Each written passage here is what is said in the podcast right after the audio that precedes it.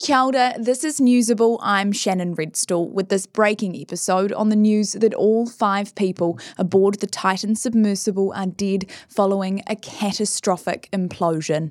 Five days ago, the Titan submersible lost contact with its mothership shortly after it set out to explore the site of the Titanic shipwreck. This morning, the US Coast Guard held a media conference to explain what had been discovered.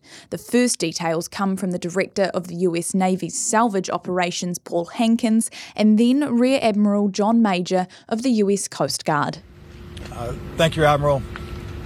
Essentially, we found uh, five different major pieces of, of debris that uh, told us that it was the um, remains of the Titan.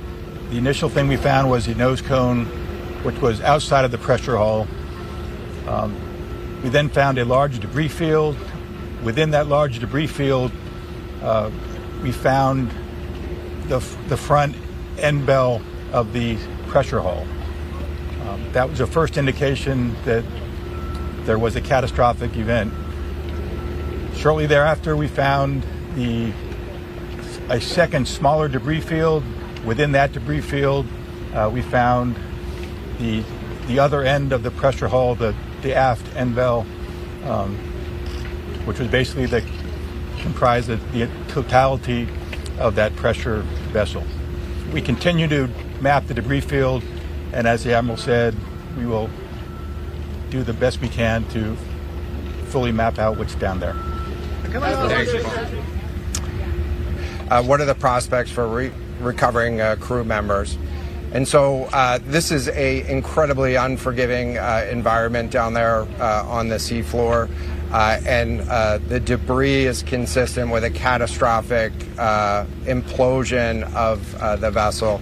And so we'll continue to work and continue to search the area uh, down there, but uh, I, I, don't have an answer for uh, prospects at this time. Since Sunday local time, rescue teams from several countries have been searching for the submersible US based OceanGate expeditions. On board were five people British billionaire and explorer Hamish Harding, Pakistani born business magnate Shahzada Dawood, and his 19 year old son Suleman. French oceanographer and Titanic expert Paul Henri Nargeolet, and Stockton Rush, the American founder and chief executive of OceanGate, who was piloting the submersible.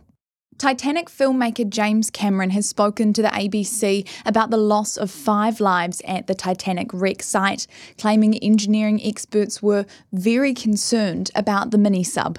I'm struck by the similarity of the Titanic disaster itself where the captain was repeatedly warned about ice ahead of his ship, and yet he steamed at full speed into an ice field on a moonless night.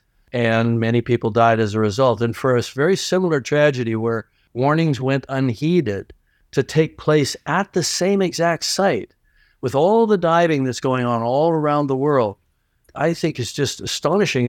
Thanks for listening to this breaking news episode of Newsable. If you found it helpful, you'll probably find us helpful every weekday morning and on Saturdays, so make sure you give us a follow on your favourite podcast platform.